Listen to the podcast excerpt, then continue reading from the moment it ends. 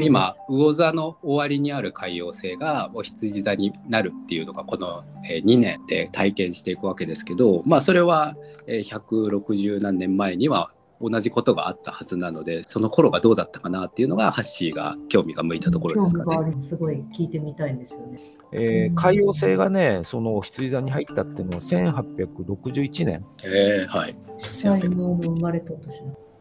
シュタイナー、そうですね、シュタイナーの生まれ1861年で、この時、ね、えーと、海洋星は魚座の28度56分ってなってるじゃあ、やっぱりシュタイナーの海洋星は、この魚座の終わり根性がすごい濃厚に出てるわけだ。っていうことなんですね。うん、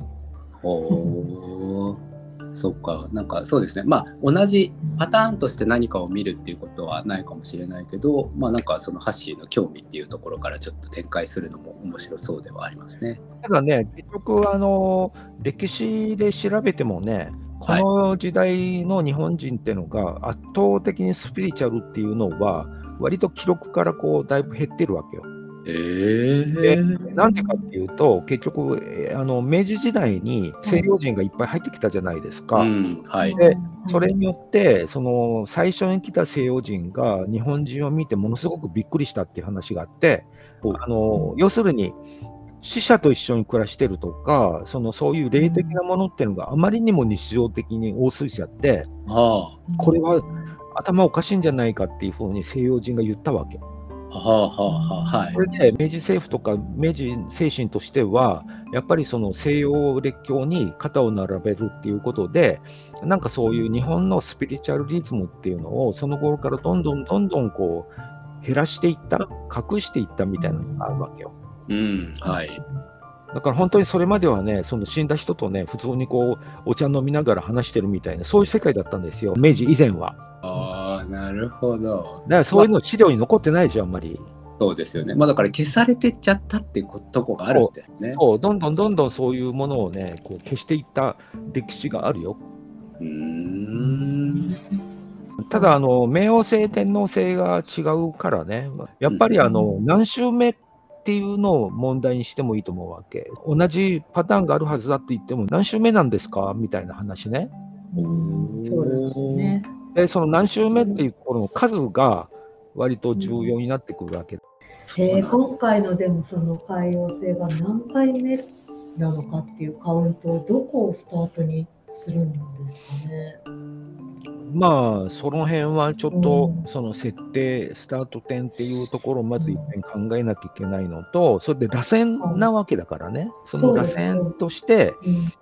で、何回目っていうところでカウントして、考えていくっていうことになるわけだから、それで考えると、なかなか違いが興味深いっていう話なのと、さっき言ったように、かつての状況を調べようって言っても、日本人が強烈にスピリチュアル人間だったわけだから、そういうところをもう一遍こうみんな思い出してもらわないと、ちょっと比較できないんじゃないのかと思うんですよね。確かにそこをなんか歴史を紐解いてっていう作業ができないっていう状況でもありますねそうなると。そうか。地球が先にできてるのか、海洋星が先にできてるのかとかもあるじゃないですか。順番どういうふうにできるのかとかも、アカシアで読みに行こうって感じでした、今。ああそれと、あと、海洋星っていうのはどのくらい固まっちゃってるかっていうことだよね。地球っても鉄の惑星で固まっちゃってんだけども、はい、物質的に。そうなんですよ。海洋星は割とそうでもないみたいなね。うんまだできてないかもしれないとか、ちょっと思ったりするんですよね。可能性ができてない。そう、惑星がね、どの基準から惑星っていうかっていうのがあって、木星はまだ惑星じゃないでしょうとかっていうふうに考えてもいいようなところがあるし、人間にとって見えない惑星があるんですよ。まだちょっと濃いだけで、ガスみたいで、こう丸くなってないとか、そういうのもあるわけよ。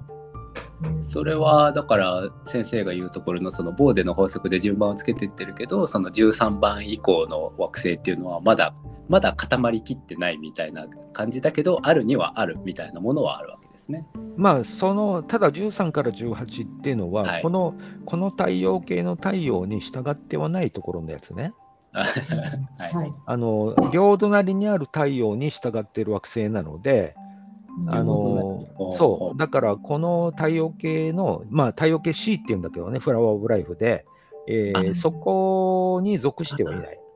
ああ、そもそもがそうか、所属が隣になっちゃってるから、こっちではそりゃ惑星になりえないですね、そしたら。なんかチームが違うんですね。そうなんだな。あで、まあ、ただね、ノストラダムスはね、天王星、海王星、冥王星もこの太陽系には属してないっていうふうに言ってるらしい。また劇。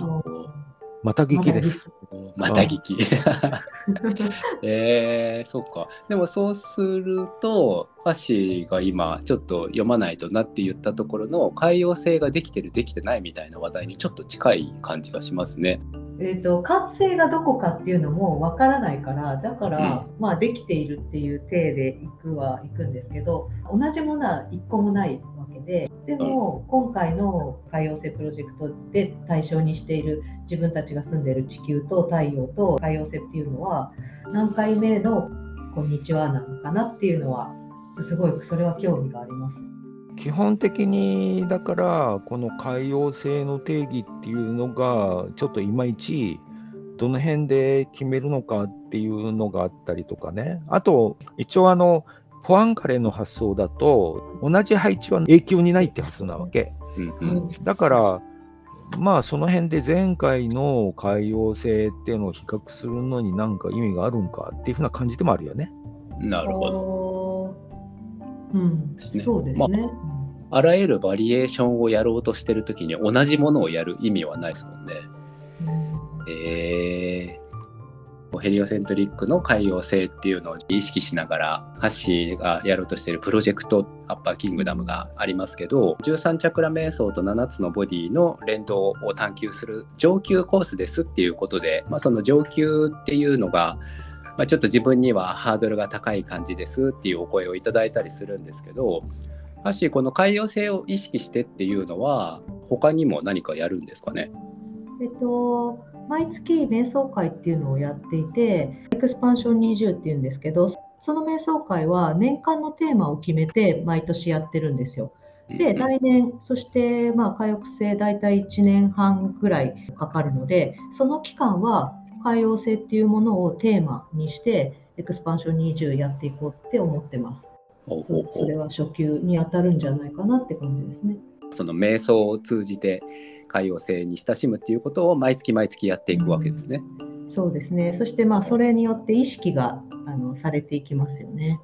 ああエクスパンション20。はい。あれ長いですよね、エクスパンション20も。10年やってますね。10年。毎月10年。ね、毎月、毎月やってきましたね。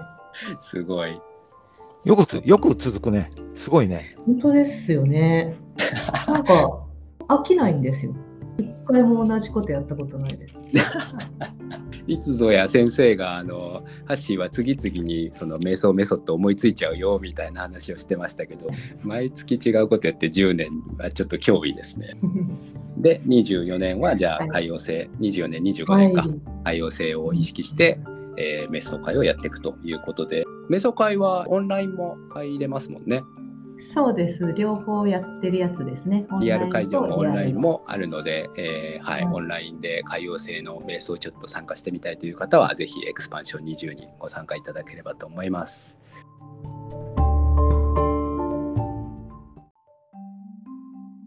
今日はここまで。7つのボディ、7つのコスモスは、アカシックレコードと瞑想の株式会社アシウスの提供でお送りしました。